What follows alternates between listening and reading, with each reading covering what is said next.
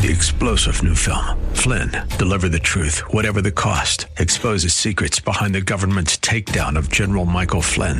Flynn knew what the intel world had been up to. He ordered the first audit of the use of contractors. This set off alarm bells. He told the truth. He was the most dangerous person for Donald Trump to hire. They had to get rid of Flynn.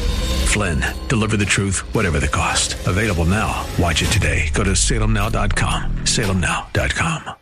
X52. Portions of the following program may be pre recorded. The following program is sponsored by the National Prayer Chapel.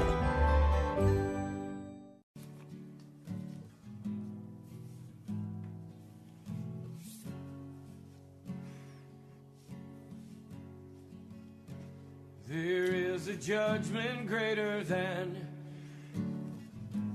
anything you've ever known. It won't be long. Your life will pass by as a vapor, and you will stand before the judgment seat of God. And every secret deed and thought, every wrinkle, every spot will be in view.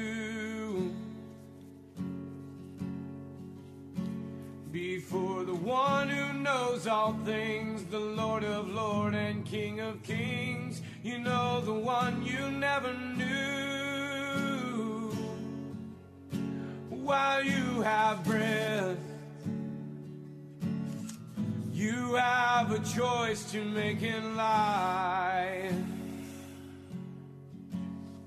Turn away from your sin and believe on the risen Christ. Amen. You can find peace in Him from the judgment that's to come.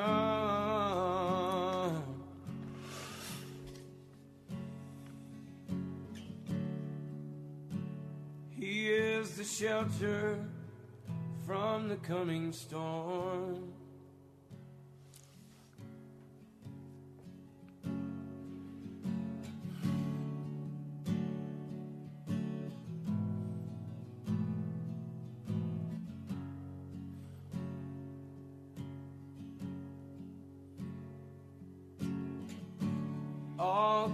Creation shakes at the mention of his name.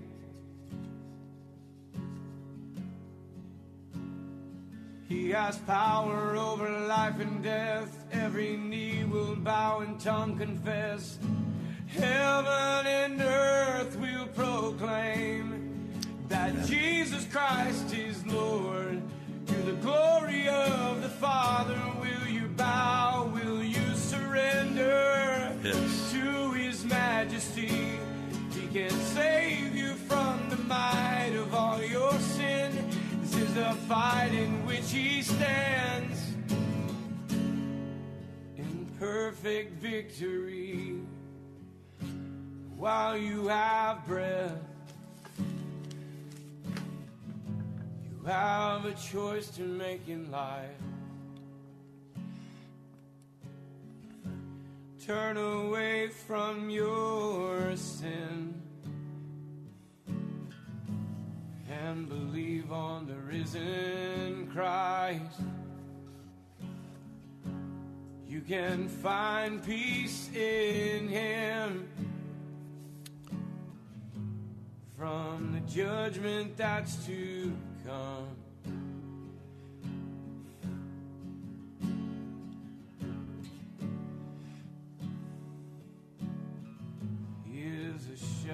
From the coming storm. While you have breath, you have a choice to make in life. Turn away from all your sin and believe on the risen Christ. Can find peace in Him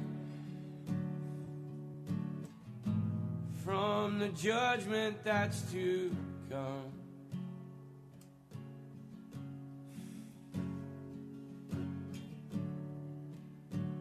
He is a shelter from the coming storm.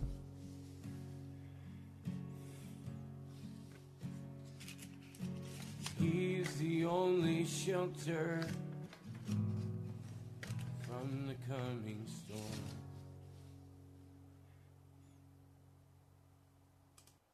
Welcome to Pilgrim's Progress.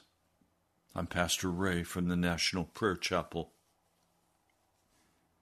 It's obvious to me that I have not done an adequate job of presenting before you the gospel of Jesus Christ.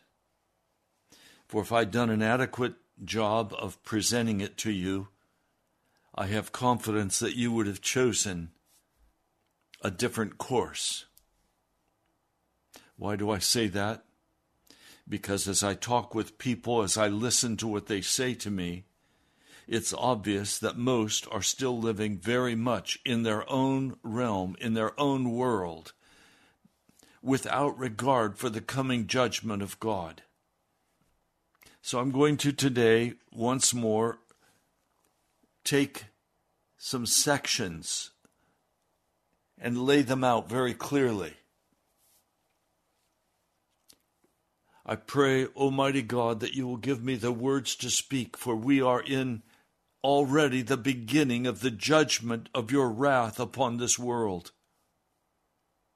And I pray, Almighty God, that you will put in the heart of every person listening a crying out to you, getting right with you, repenting and turning from sin. Lord, make it plain today where we stand and what's going to happen.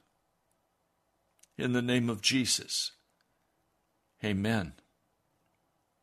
I have bad news for you, and I have good news for you. We would divide four sections. In the first section, there is no law. Every man does what he wants to do. God will call a man like he called Abraham, and Abraham will walk and grow in grace. He will leave his life of sin he will become very transparent and honest with God. And finally, God will test him, as he did Abraham, calling him to offer his only son on an altar of burnt offering. But all the rest operate in what they choose to operate in. There is no law. But it's very clear from the flood that God does have a law. It simply had not yet been shared with everybody. And the consequence of breaking that law was the flood that totally destroyed all of humanity, save for Noah, his wife, and his sons and their wives. God is not a tame wolf. God is a just God and he is filled with wrath, according to Romans, the first chapter, toward every person who continues to walk in their own way. Now, in the second section, we have the law given. Moses gave the law on Mount Sinai. And that law clearly outlines what God's expectations are for human behavior. But the law is given to a people who do not have the indwelling Christ. And so they cannot keep the law. They have a fallen nature. They have a wicked disposition they can't keep the law. So animals are slain to show that the blood of someone must be shed to pay the price for sin. So, in this second section, which we call the Old Covenant, In the Old Covenant, lambs were sacrificed, and they were then able to cover the sin of the people who confess their sin and who ask that they be forgiven. The blood would cover them. Then we come to another section. And this is the new covenant. The new covenant opens a way for righteousness to come in some way into the life of every person, but not by law.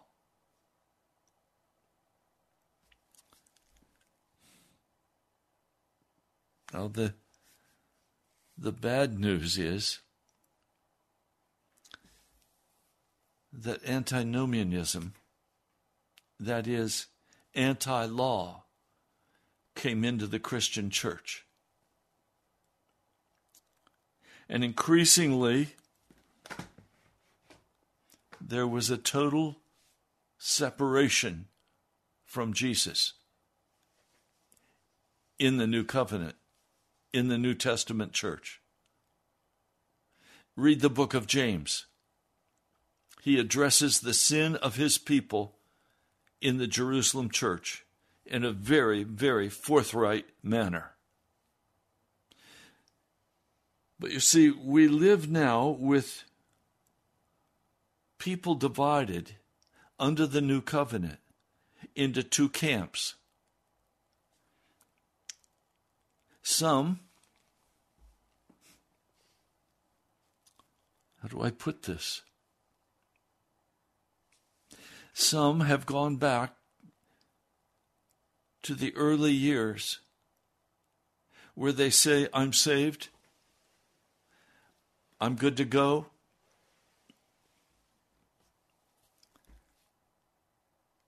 But they don't live righteous lives. They live wicked lives. But they say the law is no longer over me. And so now all I need to do is say a little sinner's prayer, confess what I think I've done or haven't done,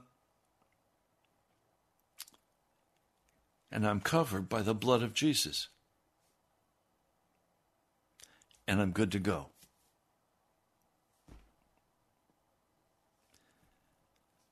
Wrong. That's a lie. The bad news is that if you are not radically changed by the blood of Jesus Christ, and you no longer live your own agenda, you no longer live under the old wicked heart, you no longer live under the curse of Adam's sin but now you have been transformed, you have been changed into a new creature, then you are not filled with Jesus Christ. You're still filled with yourself. And most people I know who call themselves Christians in America have never been converted.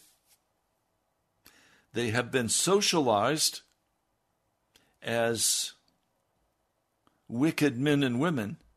They have learned, okay, I'll stop being an alcoholic. I'll stop doing the drugs. I'll I'll struggle to not fornicate. But if I love somebody, I can live with them anyway and and we're good to go. God will understand. They think they're free to lie because they say, I can't help myself. I'm a liar. Okay, we're all liars. I've asked very erudite men. Remember the Bible answer man?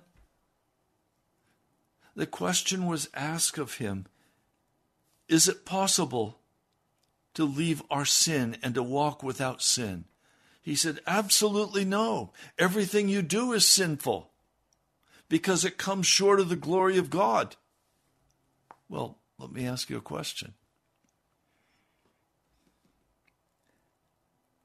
Was everything that Adam and Eve did of sin? When they were in the garden before they fell, were they mature? No, they were immature. Did they sin every day? No, do you understand? Sin is not a part of the human natural condition. The natural condition of man is to be one with God, to fellowship with Him, to walk with Him, to obey Him, to be filled with His Spirit. That's the natural man before the fall of Adam and Eve. When Adam and Eve gave up the ownership, the title deed to this earth, and gave it to the dragon, they were changed. They were transformed. Now they could lie and cheat and steal. They lost everything. They're now vagabonds on this prison planet.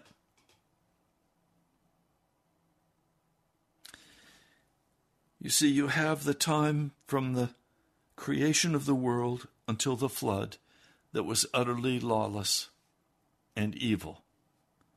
You then have from the time of the flood to the time of Moses, where people don't know the law. But the scriptures say there was still death during that period of time. Men still died, even though there was no law, so no law was broken, but death reigned over men. And then Moses brought the law. Jesus brought the law to Mount Sinai. And now we have a very clear picture of what is required of man. Do you understand? The kingdom of God has rules. What would you imagine if in our world there were no stoplights, there were no stop signs? You could go whatever speed you wanted to go. You could drive any way you wanted to drive. There was no rule against breaking into someone's house and stealing what they had because that's what you wanted. If there were no law in America today, we would be an utterly lawless and unsafe and death filled land because the more powerful would kill the weaker. No, America has laws. Now, we recognize that America was founded on Judeo principles, Judeo Christian principles, and a law was put into effect. But it was a law that was an honor system. But today, America has lost its morality, it has lost its righteousness, it's lost its courage, and so laws are broken now on every hand and often with no consequence.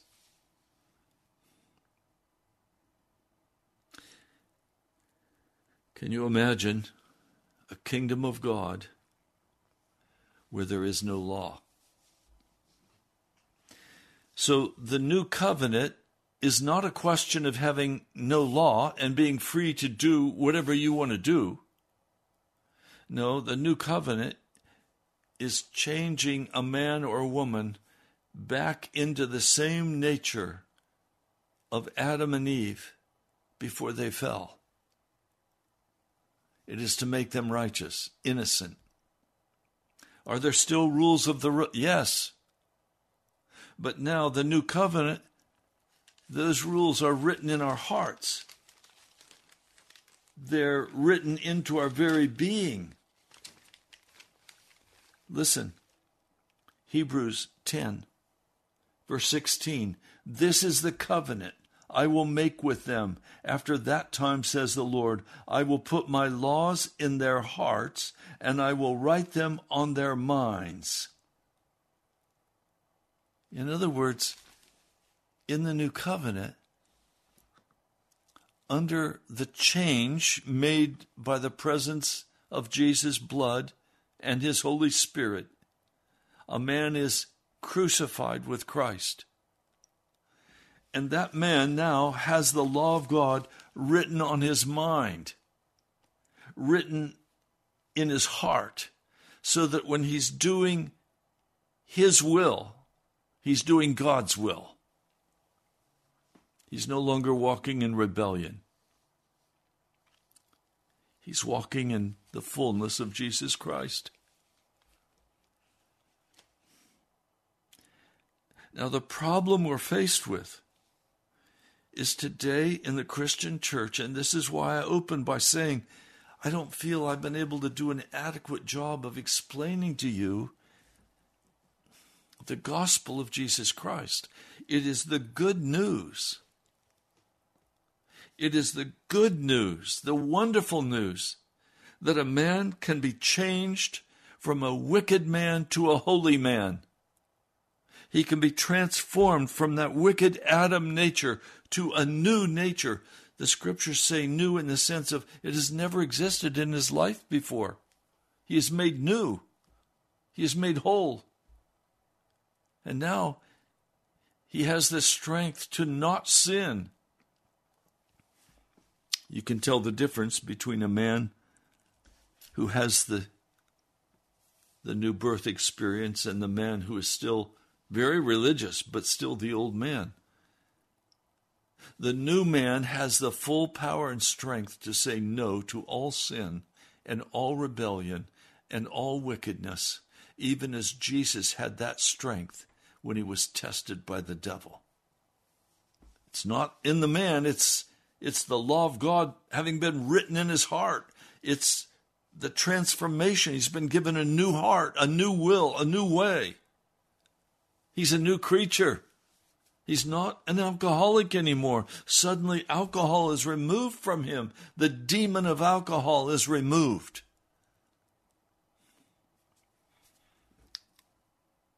I know men who are under the control of the demon of alcohol, or the demon of drugs, or the demon of, of wicked sexuality a sex addict. I know men who are under the demon of total selfishness. These men are controlled, and these women are actually controlled by demonic powers. They're not just people, they're people being directed by demonic powers, by demons. A man can be set free. He can be taught the way of the cross. He can be taught how to be sanctified, how to be made holy, how to be made new. Well, let me read this for you. Galatians, the fifth chapter,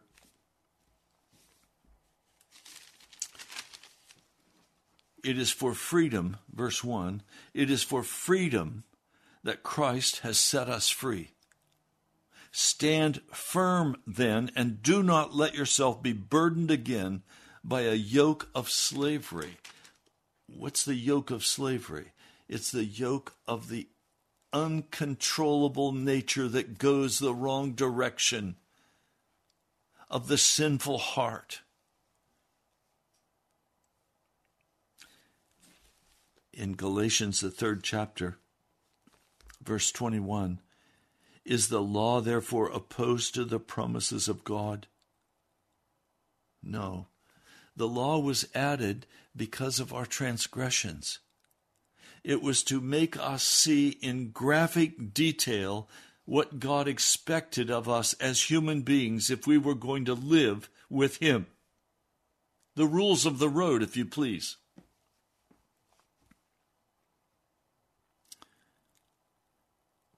Is the law opposed to the promises of God? No, the promise of God is to make us into new creatures, to set us free. The devil has convinced us that God wants to put us in bondage, but it's the devil who put us in bondage. Look around you. Look at what's happening in this world. This world is crashing. The economy is crashing. There is going to be a closing of the banks soon. And if you don't have any cash on hand, you won't be able to buy gasoline or food or anything else, or pay rent or pay a mortgage. You've got to have cash because the whole system is coming unglued. The New World Order, the mark of the beast, is going to be given. We're going to see total tyranny take over this great nation. We're not going to be free in America anymore. We're going to see the one world government assert itself and bring the whole world into tyranny, destruction, death. I mean, look at the history of the world. Would you say the devil's done a pretty good job of destroying people, of killing us? Disease, sickness, addictions. One good friend who was an alcoholic for many years is by God's grace free today. She's clean. She said to me, All addictions have a demonic power involved in keeping that person in that addiction and destroying them if possible. If the law had been given, this is Galatians 3, verse 21. For if a law had been given that could impart life, then righteousness would certainly have come by the law. In other words, here's what's expected of you. If you live this way, you will be righteous. But the scripture declares that the whole world is a prisoner of sin. In other words, a prisoner of rebellion. So that what was promised, being given through faith in Jesus Christ, might be given to those who believe.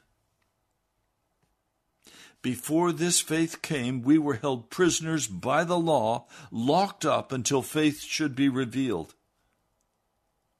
See, righteousness is a free gift of God. And faith is the means by which we receive that innocence. Faith in Jesus Christ, in his shed blood. That faith involves total submission. But Americans don't want to submit to anybody or anything. We'll be our own boss, thank you very much. Well, how's that worked out for us over the last 6,000 years? Not very well, I'd say. So the law was put in charge to lead us to Christ. So the law ruled over the human race. You break the law, you die. And when finally people began to say, Look, I don't want to die, and Jesus came, it led us to this Messiah, to this person who could free us from death, that we might be justified by faith. Oh, there's that word again. And this is where this is where the heresy is fed because the word justified is not interpreted correctly according to the scriptures. I'm going to be showing you that in the rest of the book of Galatians. The word justify means to make righteous. The way you are made righteous is being crucified with Jesus Christ, totally giving up your life. That we might be made righteous by faith. Now, the modern church teaches that you are justified by faith, that means to the modern church, you still walk in rebellion and sin against Jesus. But he doesn't see you that way. He sees you as being righteous and ready to go to heaven.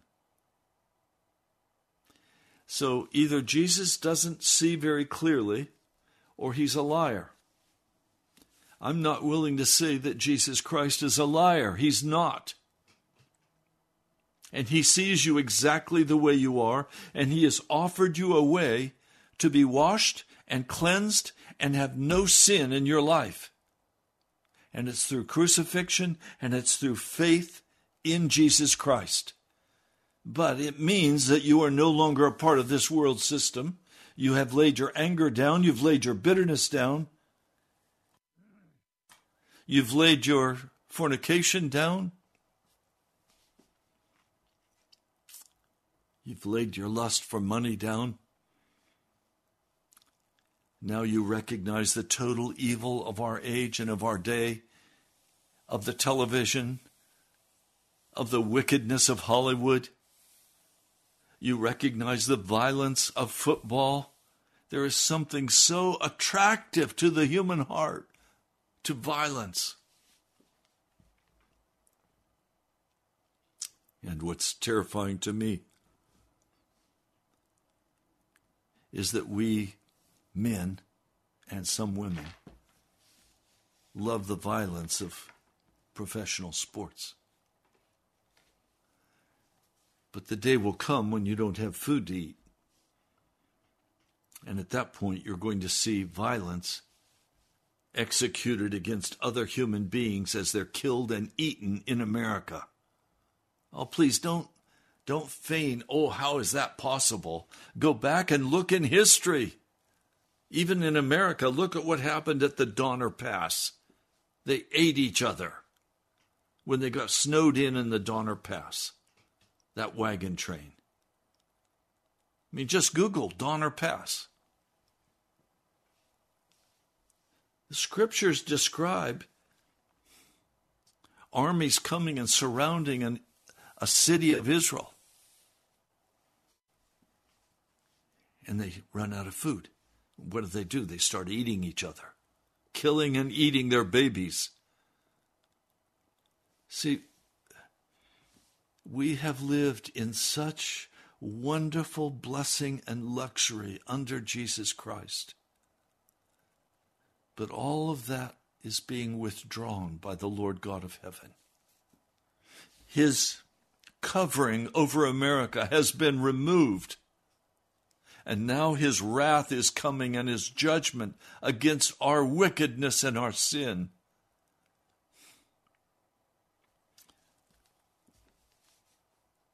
The way has been opened for you to be made righteous by faith. And now that faith has come, we're no longer under the supervision of the law. You're all sons of God. That is, men and women.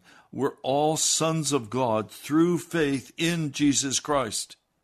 For all of you were baptized into Christ. That is, all of you were crucified with Christ. And what terrifies me is that most of you have not been crucified with Christ. You still live calling yourself a Christian.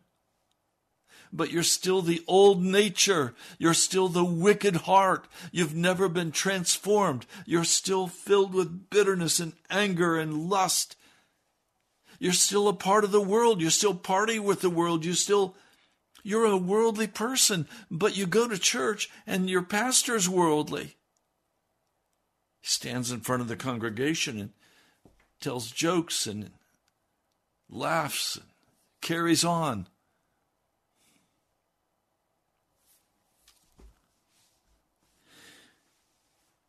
Oh, my brother and my sister, we are in such trouble. It says here, verse 27 of Galatians 3 For all of you who were baptized, I could say, all of you who were crucified into Christ, have clothed yourselves with Christ. There's neither Jew nor Greek, slave nor free, male nor female, for you are all one in Christ Jesus. If you belong to Christ, then you are Abraham's seed, that is, Jesus, and heirs according to the promise.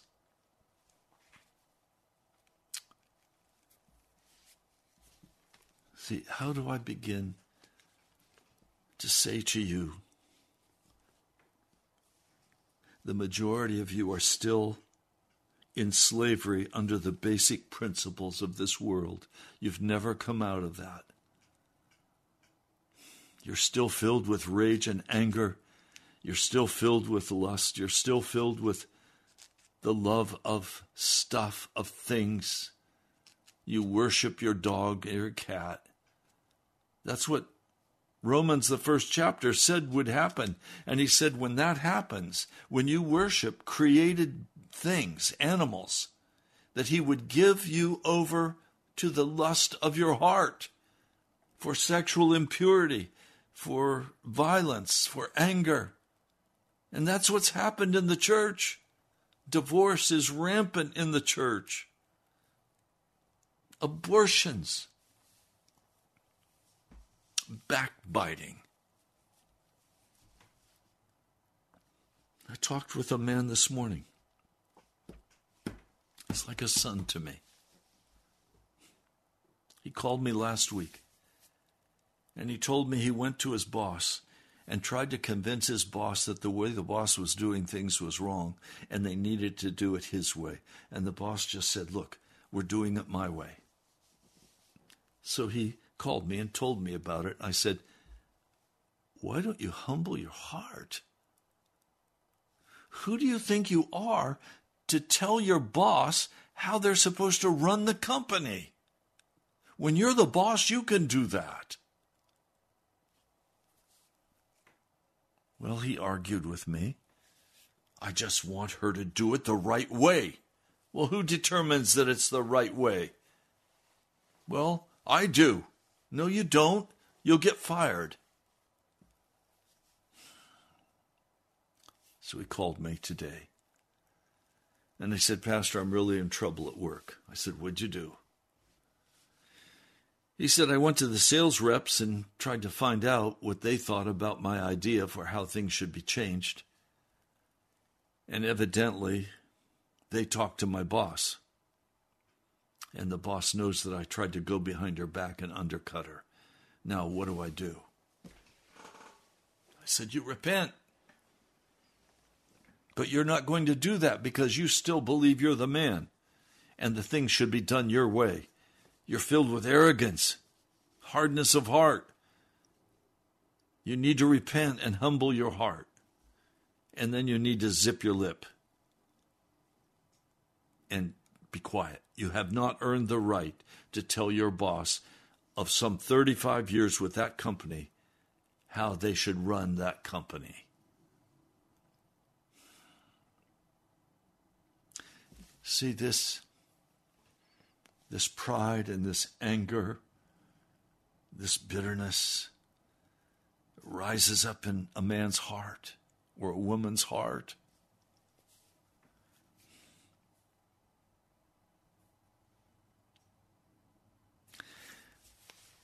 How do I deal with this? I know that you do not belong to a church that teaches this. At least there are not very many in Washington or in this country. Most all teach that you're saved and you're on your way to heaven, filled with your greed and filled with your anger, and you're just supposed to repent and then you'll go back and do the same thing again. Most of you have never been crucified with Christ Jesus, and you don't see the desperate need you have to be crucified with Christ, to be baptized, and to enter into Jesus and be transformed and become a new person. There is no excuse for sin. If you can give me a legitimate excuse for sin, then sin becomes nothing and you don't need Jesus. You don't need a Savior.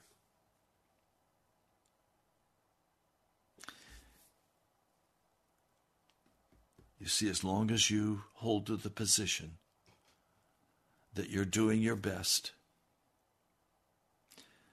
but you spend as much time in entertainment as you spend in the scriptures, maybe more. Your response when a husband or wife speaks to you is to be defensive and angry. You want your way. You're not going to submit to anybody for any reason because you're, you know, you're the boss. You've not been changed. Your response is a serpent response, striking out, or a wolf nature, where you're going to tear and bite and defend yourself. You don't have the nature of Jesus Christ.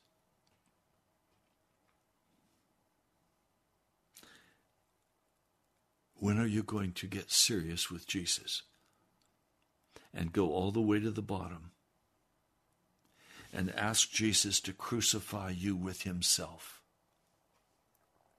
To put your old man, your old nature to death and change you into his likeness and make you a new creature. When are you going to take that wonderful opportunity offered to you by Jesus to die out to yourself, to renounce yourself, to pray through until until you know you are an heir of Abraham by faith.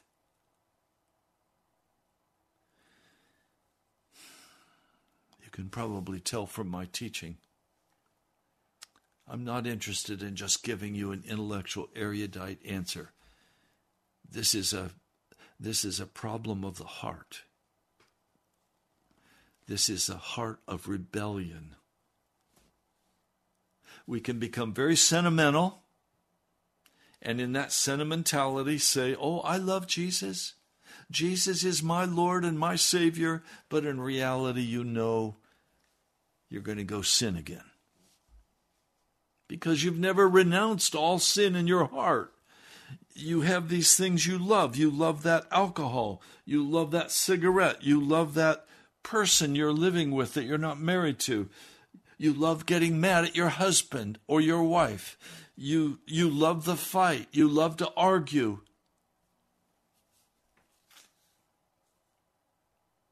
You have the old nature. You're not humble. You're not teachable. When I talk about revival, what I'm talking about is suddenly, out of the crying of our heart before Almighty God, He comes in power and changes you. And you will certainly feel like you are physically dying as you go through that process. You've heard me say that this so called revival in Kentucky was not a revival. It may have been a refreshing, but I can tell you now the old nature does not die singing pretty little Christian ditties. I can tell you now the old nature is very pleased by religiosity. And then, as something gets moving and people say it's revival and everybody gets excited and let's jump on the bandwagon.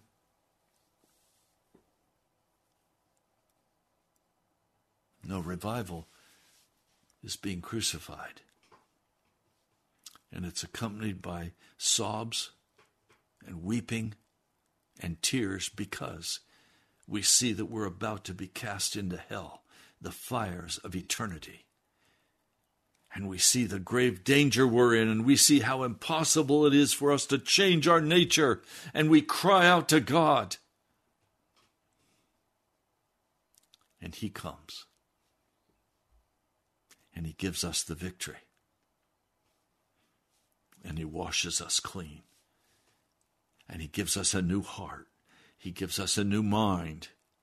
He gives us a new way to live. He gives us a whole new way to think. The old is gone and the new has come. Chapter 4 of Galatians says, in verse 3 So also we were children. When we were children, we were in slavery under the basic principles of this world. I'm not, tr- please, I'm not trying to get you to, to take one little part of your heart and change that. I'm asking a total remake of yourself by the blood of Jesus Christ. I'm asking that you no longer walk in any rebellion against God. I'm expecting that you will not sin against Almighty God, that you will see that sin leads to death. Now, I'm not talking about super maturity. No, I'm still immature, but I'm not walking in sin. What, Pastor? You're saying, you know, no, I'm not walking in rebellion against God. I love Him and I serve Him, and He's made me into a new creature. I'm not the same old man. You know, I've made so many foolish and dumb mistakes in my life. Partly because of my sin nature, which by the grace of God He's removed. And some out of immaturity and not seeking the face of Jesus.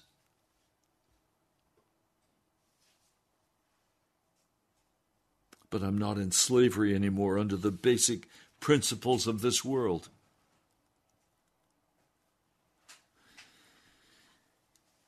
You see, God sent Jesus, born of a woman, born under law to redeem each of us who is living under the condemnation of the law, and to give to us the free rights of a son and a daughter of God. So I'm not a slave anymore. I'm free in Jesus. I am his son. God has made me an heir of the kingdom of heaven. Formerly, Verse 8 When you did not know God, you were slaves to those who by nature are not gods. But now that you know God, or rather known by God, how is it that you're turning back to those weak and miserable principles? You're observing special days and months and seasons and years. He says in verse 18, I am again in the pains of childbirth until Christ is formed in you. That's, that's where this pastor is. I am in anguish before God over this issue. I am in the pain of childbirth for you until Christ be formed in you, that you turn away from the darkness.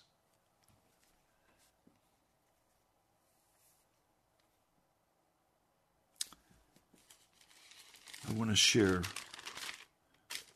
going to go ahead. I'll come back to this again next week. Verse 13 of chapter 5. You, my brothers, were called to be free. But do not use your freedom to indulge the sinful nature. Rather, serve one another in love. The entire law is summed up in a single command love your neighbor as yourself. So I say, live by the Spirit, and you will not glorify the desires of the sinful nature. For the sinful nature desires what is contrary to the Spirit, and the Spirit what is contrary to the sinful nature. They're in conflict with each other, so that you do not do what you want. But if you're led by the Spirit, you are not under law. The acts of sinful nature are obvious sexual immorality, impurity, debauchery, idolatry, witchcraft, hatred, discord, jealousy, fits of rage, selfish ambition, dissensions and factions and envy, drunkenness, orgies, and the like. I warn you, as I did before, that those who live like this will not inherit the kingdom of God. Well, I've been really playing with you. I pray. I pray it's made sense in your heart. And I pray the convicting power of God is coming into your spirit and that you will begin to pray day and night, oh God, crucify me. Crucify me, Jesus. Remove this old nature from me. I don't want it anymore. I hate it. I want to be like you, Jesus. I want to be filled by your Spirit. I want to live like you, Jesus.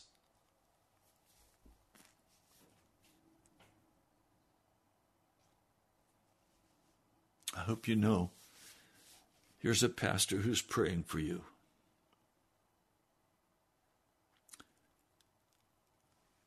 And I love you. Or I wouldn't come and talk this way to you. I want you to stand firm. I don't want you to be burdened by sin. I don't want you to be a slave to darkness. I want you to walk in freedom and love and joy. A new creature in Christ. Ready to hear and do what the Holy Spirit is saying to you and is calling for you to do and be. Where this should first be most evident is with your wife or your husband. It should be evident where you work. It should be evident where you go. Everywhere you go, there should be the aroma of Jesus spreading out from you to all of those around you. Well, we're out of time for today. I just want to say very quickly Thank you for those of you who are giving to cover the cost of radio. We have a whole week left, but we're a long way from being able to cover radio for this month. The bill is well over $4,000. I don't have any source except Jesus as he moves in the hearts of his people to say, Yes, we need to hear this. We need more of this. Keep preaching it, Pastor. So, would you consider giving hilariously for the work of the gospel? Your money soon will not be worth anything. Give while you can. You can write to me at Pastor Ray Greenley, National Prayer Chapel, Post Office Box 2346, Woodbridge, Virginia 22195. That's National Prayer Chapel, Box 2346, Woodbridge, Virginia 22195. You can also give online by going to nationalprayerchapel.com. That's our YouTube channel. We broadcast live on 780 AM and also we broadcast live on the YouTube studio. By the way, that's why I wear headphones, so I can hear my producer down at the Wava station in his studio as he tells me what time we have. So we're just about out of time today. God bless you, my brother, my sister. I'm going to keep preaching the straight truth. I hope you will join with me in being crucified with Christ Jesus. I love you. I'll talk to you soon.